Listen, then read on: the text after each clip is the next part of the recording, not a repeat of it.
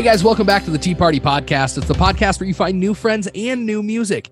This week, I am joined by a New Hampshire native who's been called an artist to watch by Rolling Stone and Pandora. He's made his mark as runner up on The Voice, and now he's here to share his journey with all of you. Please welcome to the show, Mr. Adam Wakefield. Adam, how the heck are you, friend? Life's good, man. Life's good. It's hot here in Tennessee, but uh, you know, it's uh, good good weather to stay inside and play music and video games. So it's all good. That's that's a very good point. That is good weather to uh to hang out inside. Yeah. Well, I'm excited to get to uh, to get to know you, and we'll tee off with Adam next. What if you could have a career where the opportunities are as vast as our nation, where it's not about mission statements, but a shared mission? At U.S. Customs and Border Protection, we go beyond to protect more than borders from ship to shore, air to ground, cities to local communities. CBP agents and officers are keeping people safe.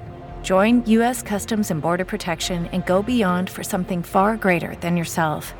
Learn more at cbp.gov/careers. It's time to tee off with Ty. Here comes the first four. Okay, Adam, here we go. Question number one Would you rather be the funniest or the smartest person in a room, and why? Hmm, it's a good one, huh? These will make they'll make you think a little bit. Uh, well, I mean, uh, inevitably, the smartest person would be better. You know, I would think. You know, I mean, if you're trying to uh, control the things around you, I mean, being funny is a good time, I guess. But you could. There's lots of different kinds of being funny. I mean, you could be the funniest person in the room because everybody's making fun of you and laughing at you. Oh, that's a good point. So I think uh, it, never would it be bad to be the smartest person in the room. So that Okay, that's fair. and honestly, if you're honestly if you're if you're that smart, you should be funny too. You know, smart people are generally funny, and uh, at least I've found in my, you know, travels. There you go. We're, we're one question in. You've already broke the whole thing, Adam. Good work. okay, how about this? Question number two. If you could only eat one food for the rest of your life, what would it be? Probably mac and cheese and hot dogs. I think. Okay. Okay. Are you is there a specific type of mac and cheese or specific type of hot dog? No, You not really, man. Well, just the cheap mac and cheese and, you know, whatever, regular old pork, beef, you know, armadillo, whatever's in the in the hot dogs nowadays, you know. I don't care. It's all good. I mean, uh, I don't know. It's just been my it's been my staple, you know. I'll, I'll have $2 in my, my bank account or I'll have 20,000 in there. Who am I kidding? I've never had 20,000 in there, but, you know, 2,000.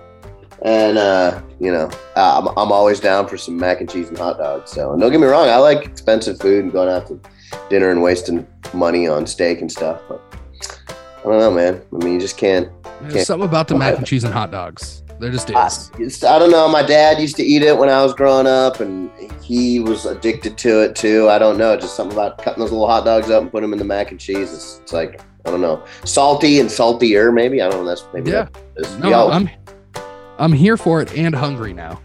good. Yeah, now I kind of want some. Thanks. Right? okay, question number three. What uh what fictional character from a TV show or movie or a book would you bring to life with and hang out with for a day? Um,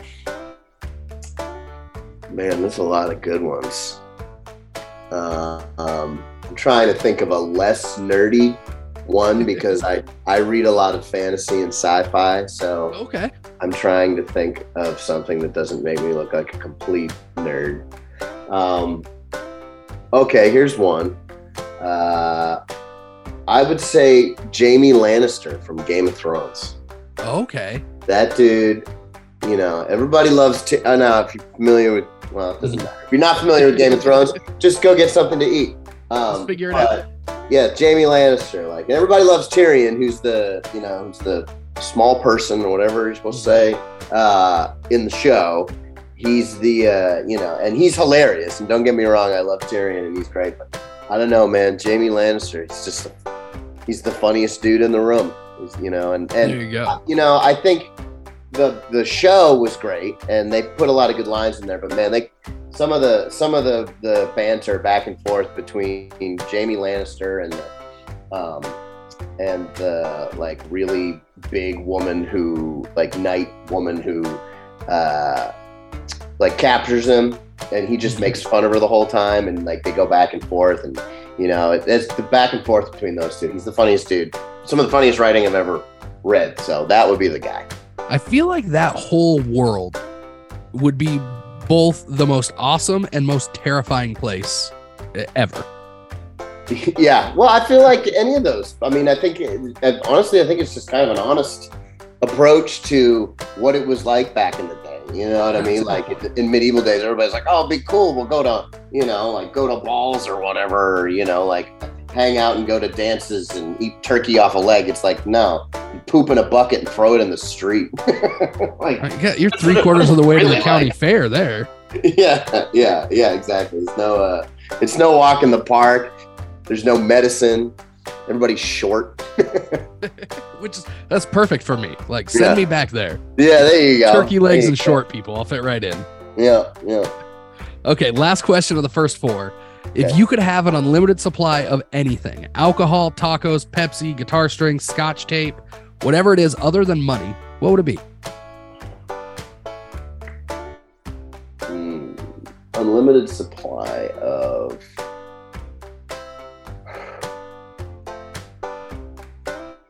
Well, I mean, it's tough. If you say you could just say money, and then you could have anything that you want because you have an unlimited supply of money. But I Um, feel like money's cheating. That's kind of a jerk answer, and that's not my answer. Um, I don't know. Good songs to listen to. I feel like I don't. there you go. I feel like that. I feel like I, you know, and and you know, some of it is just laziness on my part. But sometimes I'm like, man, I feel like I've heard every good, good song there is. You know, whether whether it's good songs to sing or good songs to listen to.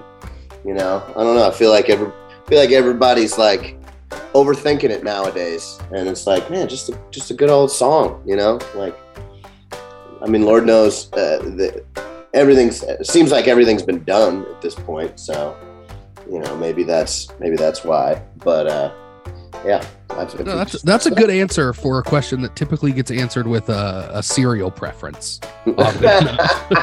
Lots of Lucky Charms, cinnamon toast crunch style answers there.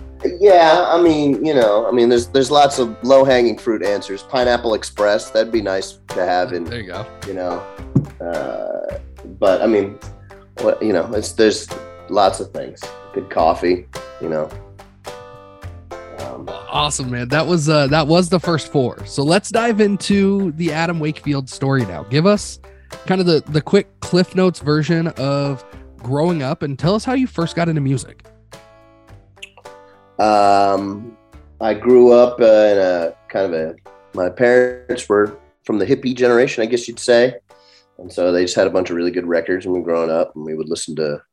I remember listening to the record player in the kitchen. We hung out a lot in the kitchen for some reason. I don't know why, but we did. It was the worst tile ever. Well, it wasn't tile; it was the linoleum Laminate. stuff. Laminate. Yes, yes, that's what exactly what it was. Um, but uh, yeah, we just sit around and listen to records, and you know, it was a lot of like Crosby, Stills, and Nash, and James Taylor, and um, you know, hopefully some little less pedestrian white people music, like some John Lee Hooker or some, uh, you know, um, they like jazz, some jazz stuff too, you know, so like some Herbie Hancock or, um, you know, stuff like that. So we, and, uh, we just grew up that my mom sings and my dad played guitar and sang and neither of them do it professionally or, um, dare I say proficiently, but you know, they're, they're- very musical. They love music. That's the thing I think they just get a lot of enjoyment out of it. And so we all shared in that growing up. Well, and you mentioned your mom a little bit, but she she had a pretty significant impact on uh, on your outlook, right? Like you mentioned, you know, they were kind of from that that hippie generation, and that kind of bled into everything she did, and then into your home life, right?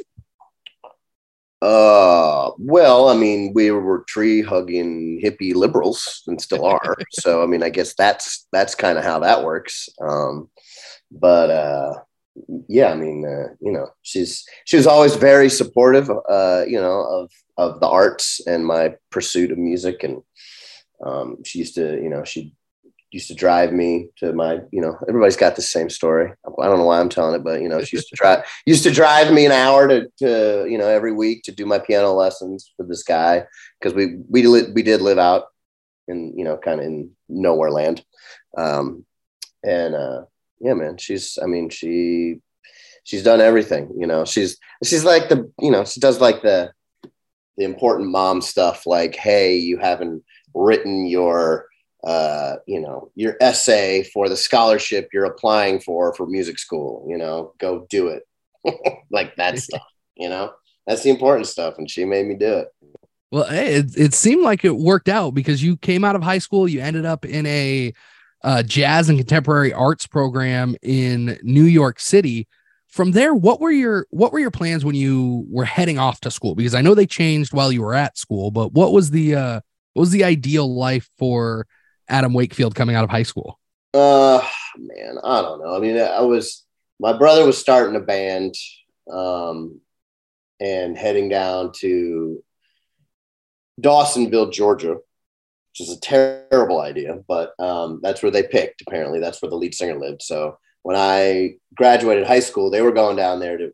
Well, actually, beginning of senior year of high school, they went down there and started a band and started doing their thing. So my plan was to go down there and you know, my parents didn't know, but the plan was to go down there and join the band when I graduated high school.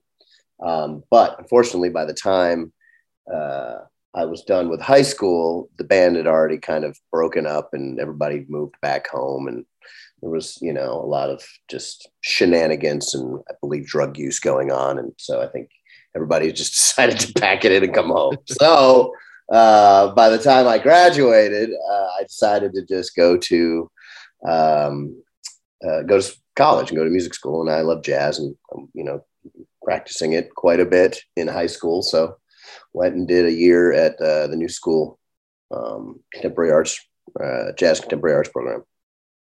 Well, and then you're you're quoted as saying that uh, you just wanted to be in a band, play piano, and get high, and then you just you ended up doing that. You ended up going out uh, with your brother, moving to uh, was it Baltimore? Uh-huh. And then started the the band Old Man Brown. And that kind of gave you guys that first uh kind of level of success. You were out touring and all of that. How cool is that to do, you know, just at, in general, but mostly with your brother and to have that kind of support in in a journey like that? Uh, you know, I think the thing to, to take away from my time in Baltimore and and you know, uh, one, uh, you know the amount of practicing and, and growing I did as a as a player and as a singer and you know as a songwriter, uh, you know it uh, was incredible and uh, you know that was really important. But you know also the the experience when you're 20, 22, whatever you know, early 20s, and you start a band and you go play. I mean, you know, it, it's it doesn't matter whether you're playing for five people or you know 50,000 people that's the best time. Like you just have such a blast everything you know you're going to be you're going to be famous you're going to have songs on the radio you're going to be Lynyrd Skynyrd it's just the best time of your life. And that's what we were doing. I mean we were playing i remember we we our first gig we played the brass Monkey saloon in baltimore in fells point. I think we made 35 bucks you know and like uh, we played a set of music and man it was the coolest thing ever. You know, if I could if I could go back and recapture a little bit of that feeling that we had, you know, that that high that you're always going to chase. Yeah, yeah, that was that was a good time, and and uh, yeah, man, and now uh, you know I loved my brother and and hanging out with him and and all, and honestly, all my friends that I grew up with in high school. I mean, we all just kind of everybody two kind of two separate age groups between my brother and me, but between the two of us and the people that we knew in our grades, we kind of found the music oriented people and, you know, put that band together. And it was just, uh, you know, it was an absolute blast. So you mentioned that you had you had played uh, piano, been in jazz. What was your role in the band? Were you the piano player? Um, yeah, I played keyboards and uh, did a lot of writing, and I did the singing. That was I ended up singing because I was kind of the only person who was you know, I guess I was the most proficient on their instrument out of everybody in the band. Uh, then adding singing, uh, that makes sense. You, you, got that the first part mastered. How many different instruments do you play? Is it just the piano? Uh, I mean, you know, I play the keyboard instruments like piano, and I play Hammond organ as well. Um, and then I'm a fair acoustic guitar player and um, you know, and uh, an overzealous drummer and bass player. Well, I think this is a good time for us to kind of pivot and talk about your songwriting a little bit. We have a couple of songs for everybody here. Uh, before we do that, I want to give everybody a chance to hear kind of what your sound is. Uh, we've got both of these songs are off of your most recent album, Gods and Ghosts. Uh, the first song that we have is called Dry Days. Give everybody the story behind what inspired the song and what the writing process was like. Man, sorry, it's been a minute since I've heard these songs. uh, dry days. Um, uh, yeah, I don't know. This is kind of a song about being broke. Um, you know, you do a lot of that being a musician, pretty much all you do. And uh, so, uh, you know, it's just kind of, uh, I want, I, I think for me with this song, I just kind of wanted to use some references to some things that are timeless, you know, like, uh, and throw some things in that we're to lose, you know, like I talked about talk about cable and like watching TV on a Magnavox and like, you know, I don't know, just I feel like we needed we needed one more song that had some references to things that were dying out. So, you know, uh, this was just kind of a it's just a grooving, you know, grooving little tune. I came up with the the lick and just was kind of grooving it out and sitting around one day plucking on it. And I don't know, just kind of came out came out pretty good. Solid tune, doesn't change the world or anything, but um, you know, man, it's got a good good uh, good good feel to it. Well, let's let everybody get into it. This one is called Dry Days by Adam Wakefield. Back to the powder when the milk runs out. I'm all out of wet food for my old bloodhound. He looks at me so mean. He thinks it's all my fault.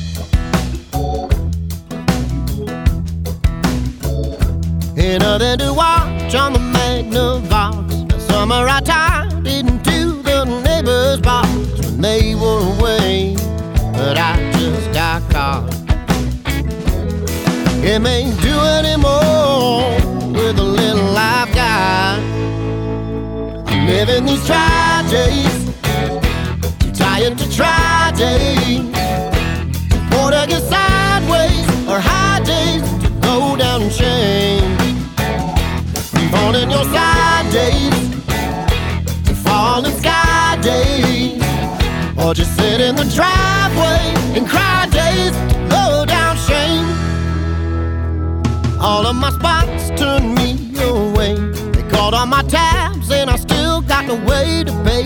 Drinking bargain wine is taking a toll on my head.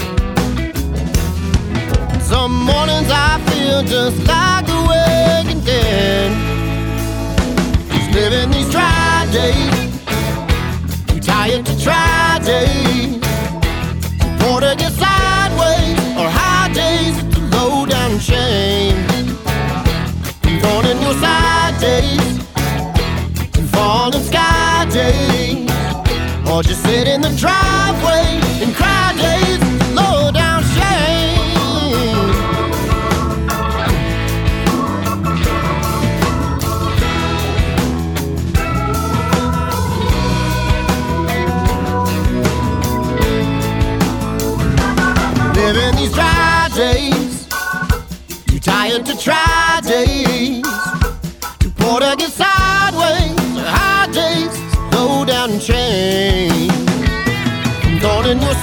days, falling sky days, or just sit in the driveway and cry days to low down shame.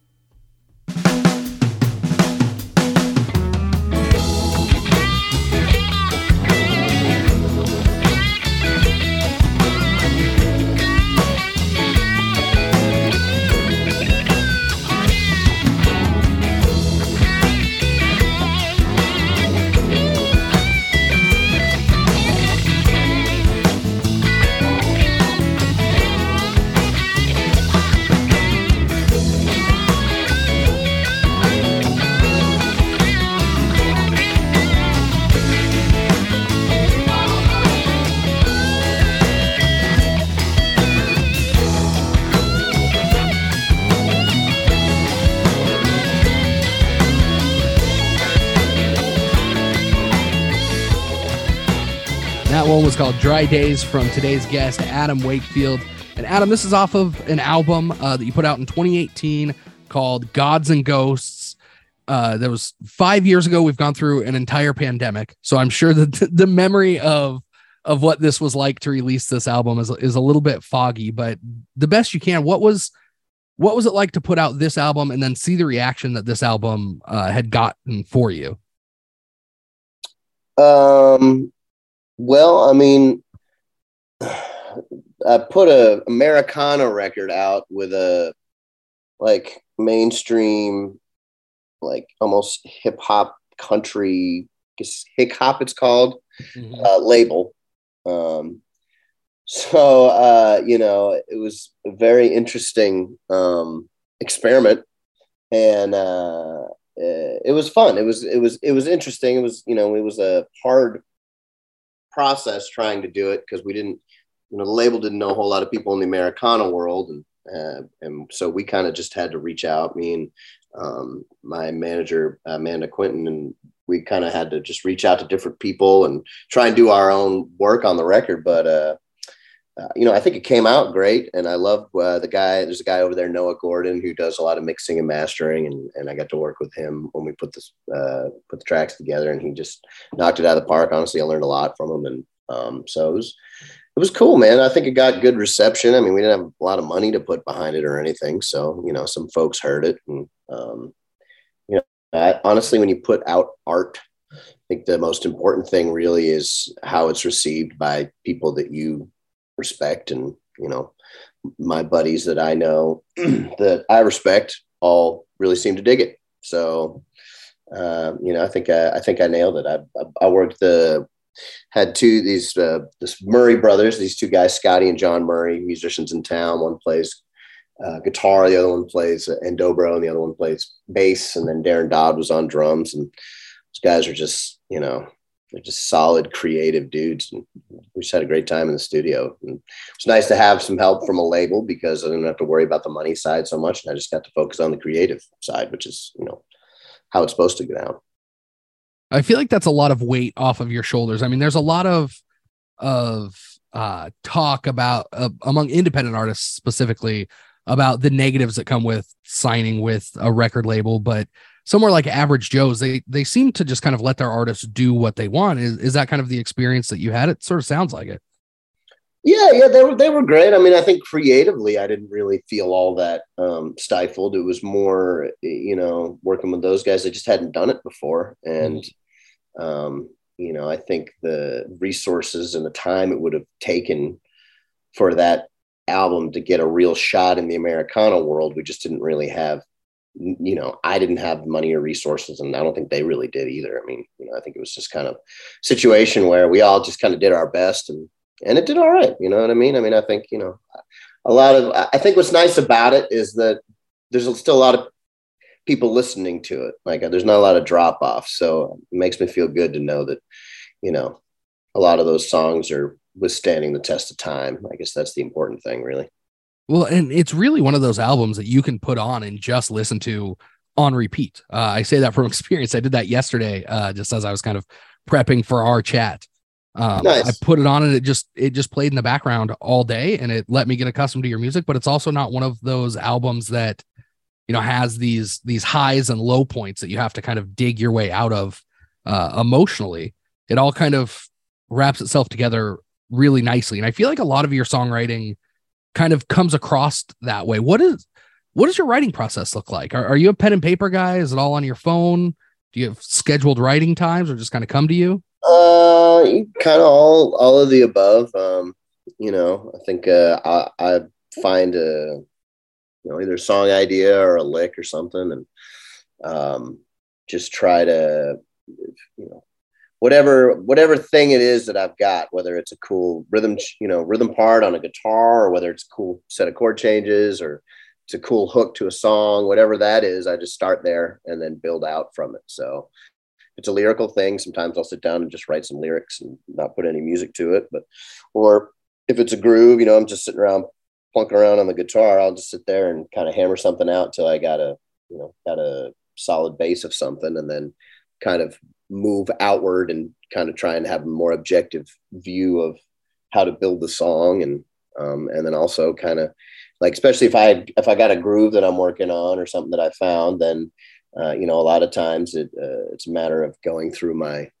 notes on my phone and looking at the you know thousands of stupid things that I've written in there and hoping that one of them uh, you know, would be a good idea for whatever it is that I've got. I mean, my my phone's generally full of, and I would think any songwriter's phone is is generally full of notes. The notes section is just a whole bunch of um, ideas and you know, good and bad, lots of bad in mine, and then um, you know, and then on the and then a bunch of voice memos of just sitting around playing grooves and stuff. And sometimes you just hope you can get two of those to connect, but um, yeah, so that's that really. We try to listen to a lot of good songwriters and you know steal their stuff.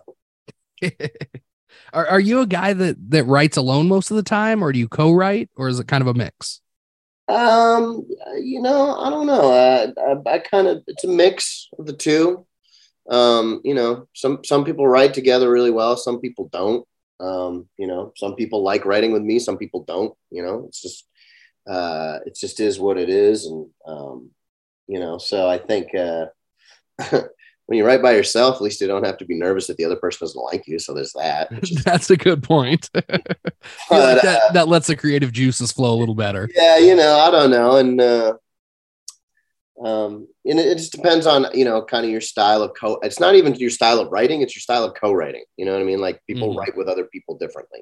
So a lot of people just kind of you know, sit around and just kind of, you know, chat it up and talk about nothing and plunk around and just kind of like, you know, uh, just try and hope something falls out of the ether. And some people show up with a, you know, with an idea they want to flesh out and, you know, everything in between. And just all depends on the vibe you get writing with other people. Um, you know, I do a lot of writing by myself. Um, you know, I, it's tough when you come up with an idea for a song trying to figure out whether it's something you want to finish yourself or not you know? Uh, gods and ghosts is a good example of a song um, where i started the song out and i had about half of it done and i was like you know i was trying to think about whether i should bring somebody else in and to write on it with me you know and talk about some of their you know whiny shit. And uh too as long as well as with mine. And um and it got to a point where I was like, you know, kind of realized that the song was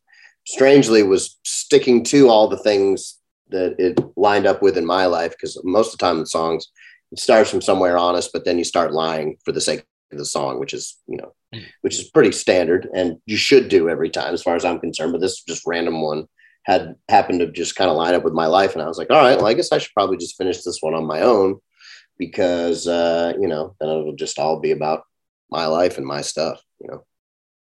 Well, we've got another song here uh, for everybody to take a listen to. This one's called As Good as It Gets, and this was a co-write uh, with uh, Lucas Ebert. Walk us through this one. Uh, what was this one like as you were writing it, and uh, where'd the inspiration come from? Oh man, Lucas Ebert.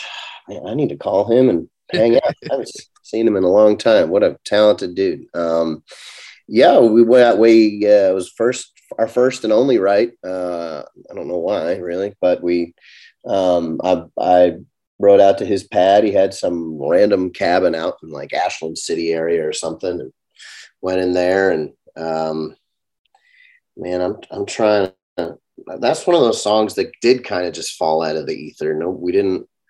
I don't think anybody. We didn't have anything as far as like lyrically ready to go. We just kind of sat down and um, started messing around with something and he I think he had this little groove that he was playing and we were like we just liked the groove and we were like well what's you know what is this song going to be about? And we're like well not much because it's pretty pretty down home simple groove and we're like all right well let's just start talking about some simple shit and um you know and then strangely we just randomly pulled out of the air you know I'm all good if this is as good as it gets, you know, like, mm. I don't know. I don't know. I, I, don't remember who came up with it. We just kind of sat down and we wrote it pretty quickly. And, uh, yeah, it was, it was a good one, man. Those, those, you don't get those all the time. It was just kind of a layup from the universe. You don't always get them.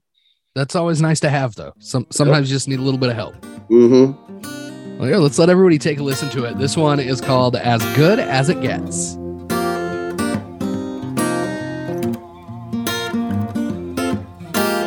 Dishwasher's broke, but the dishes are clean. Local TV stations playing on James Dean, and the beer might be cheap, but it stays cold. Ain't enough for a J, but I could pack a bowl.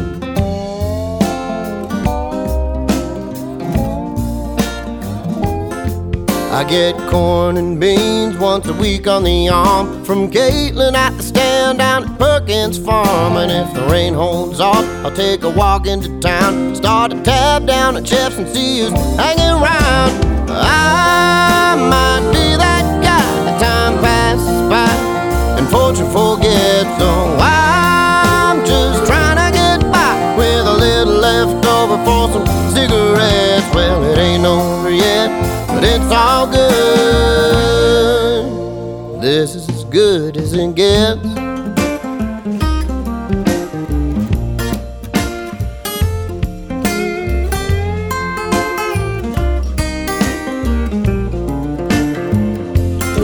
I got a new girlfriend and an old guitar.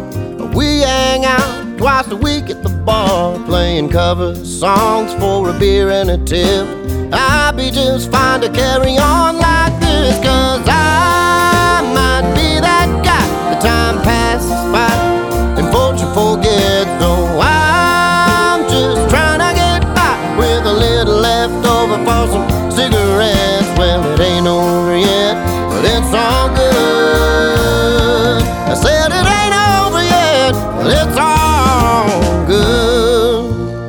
This is as good as it gets.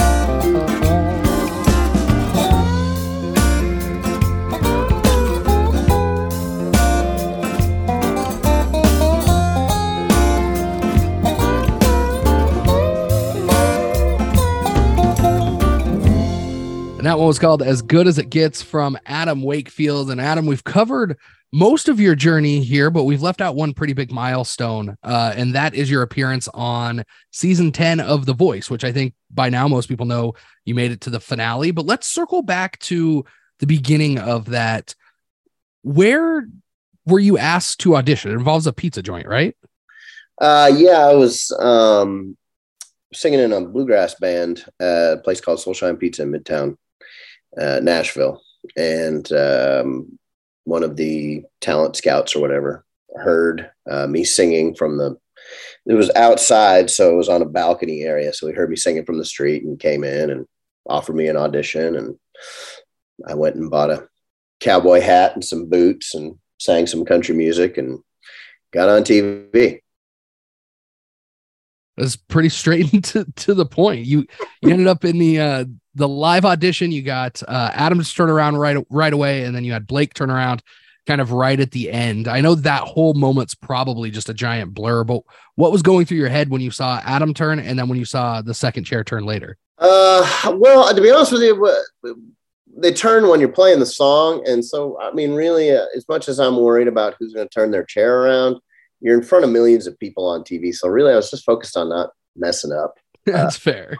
So uh, it was cool that they turned around, and I, you know, I guess on some level I recognized it, but really, I was just wanting to make sure I didn't, you know, mess up this chord here or make sure I sing the right lyric there, you know. So, um, but you know, once the song was over and I saw that they turned around, it was, it was good, man. It was, it was great. It was a, you know, it was a, a relief, that's for sure. Relief. That's probably a good word for it. yeah, yeah. Uh, and and you stuck around for a while. What's uh is there a favorite moment that you can share from uh from the show? Um, like on TV, off TV. just just in general, like when you think back, what's what's your favorite moment of that whole experience?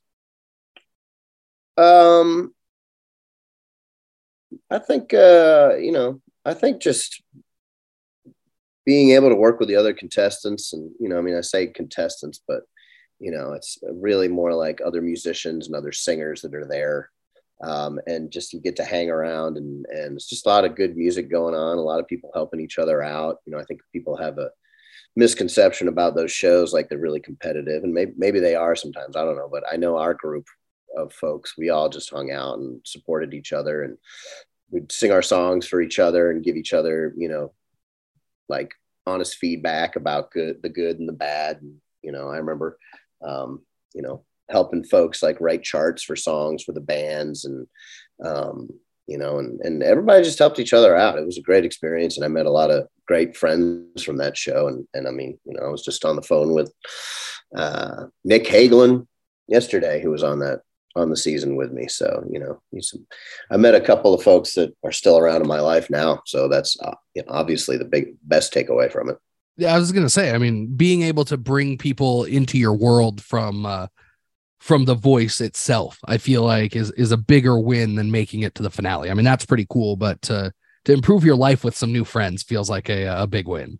Yeah well i mean once you get off the show there's, there's really you know there isn't really anything you're going to benefit from it. So it's like you know like uh, go do some shows for about six months to a year maybe get some corporate events or whatever and you know trick somebody into putting some money behind a record. Uh, but you know, like eventually, unless unless you you know unless something else pops for you, you're just going to kind of go away like all the other contestants. So you know, and I, I think uh, you know focusing on the stuff that you know you can take away from it would, is more important, like the relationships and the people that you meet. Definitely. Adam, thank you so much for for jumping on here and being a part of this. It's been it's been a great time. But before we let you go, we end every show kind of the same way we start it with uh four wrap-up questions. You up for it? All right, let's wrap it up. It's time for the final four. Okay, first one, pretty pretty simple. What's your favorite uh piano or keyboard style or brand? Like like the physical instrument itself. Yeah. yeah. Um.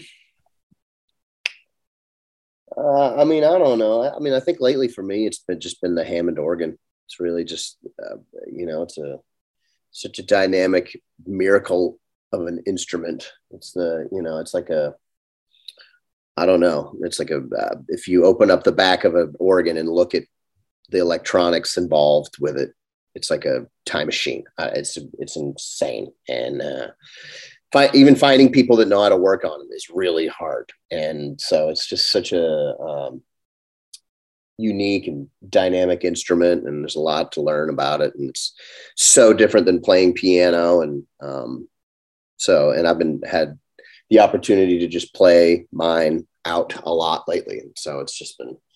Um, it's kind of been whooping my ass a little bit, but uh, but in a good way. You know, I mean, it's it's good. It's a it's nice. It's like a you know like a new guitar or girlfriend or something. It's great. It's like kind of a new got a new feeling back again. You know. I love it. Okay, question number two of the final four: Who are the three most recent artists that you've listened to? Three most recent artists that I've listened to. Um, uh, I'm trying to think.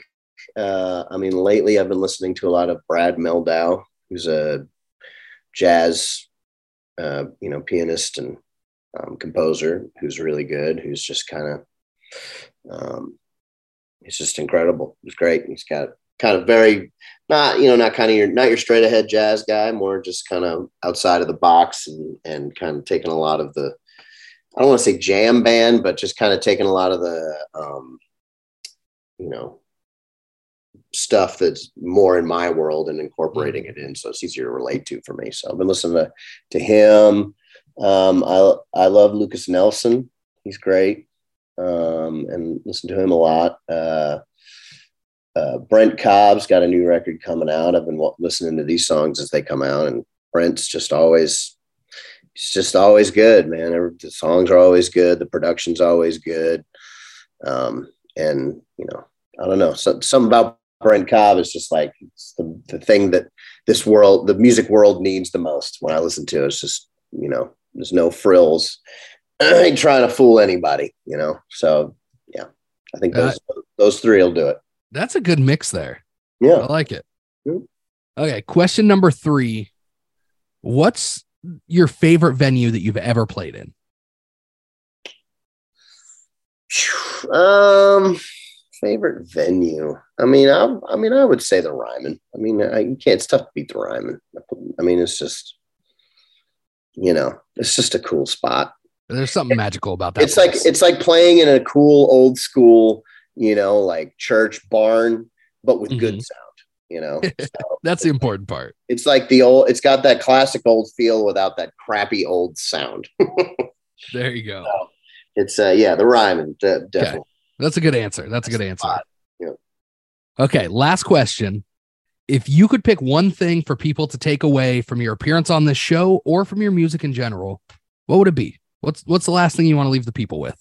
I want to leave the people with uh, uh, currently in a band right now called Texas Hill, and uh, we're touring all over the place and playing great songs. It's, it's- we got some new music coming out um, in August, but yeah, TexasHillMusic.com. Uh, it's me, Casey James, who's great.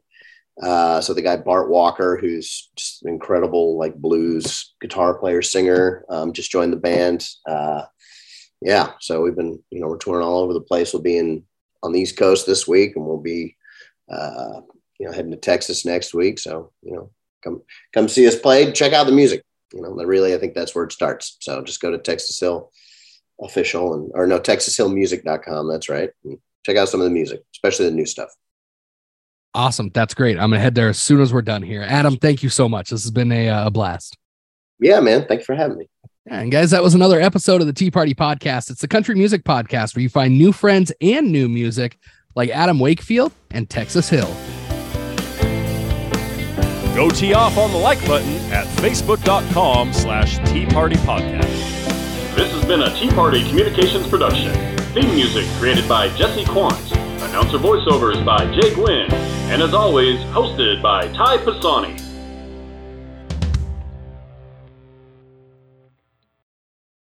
With the Lucky Land slots, you can get lucky just about anywhere.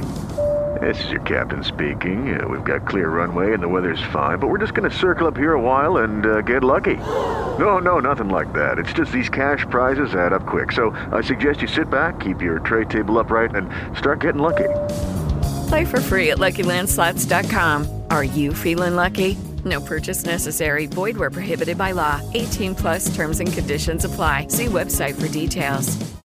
With Lucky Land Slots, you can get lucky just about anywhere. Dearly beloved, we are gathered here today to. Has anyone seen the bride and groom? Sorry, sorry, we're here. We were getting lucky in the limo and we lost track of time. No, Lucky Land Casino, with cash prizes that add up quicker than a guest registry. In that case, I pronounce you lucky. Play for free at LuckyLandSlots.com. Daily bonuses are waiting. No purchase necessary. Void where prohibited by law. 18 plus terms and conditions apply. See website for details.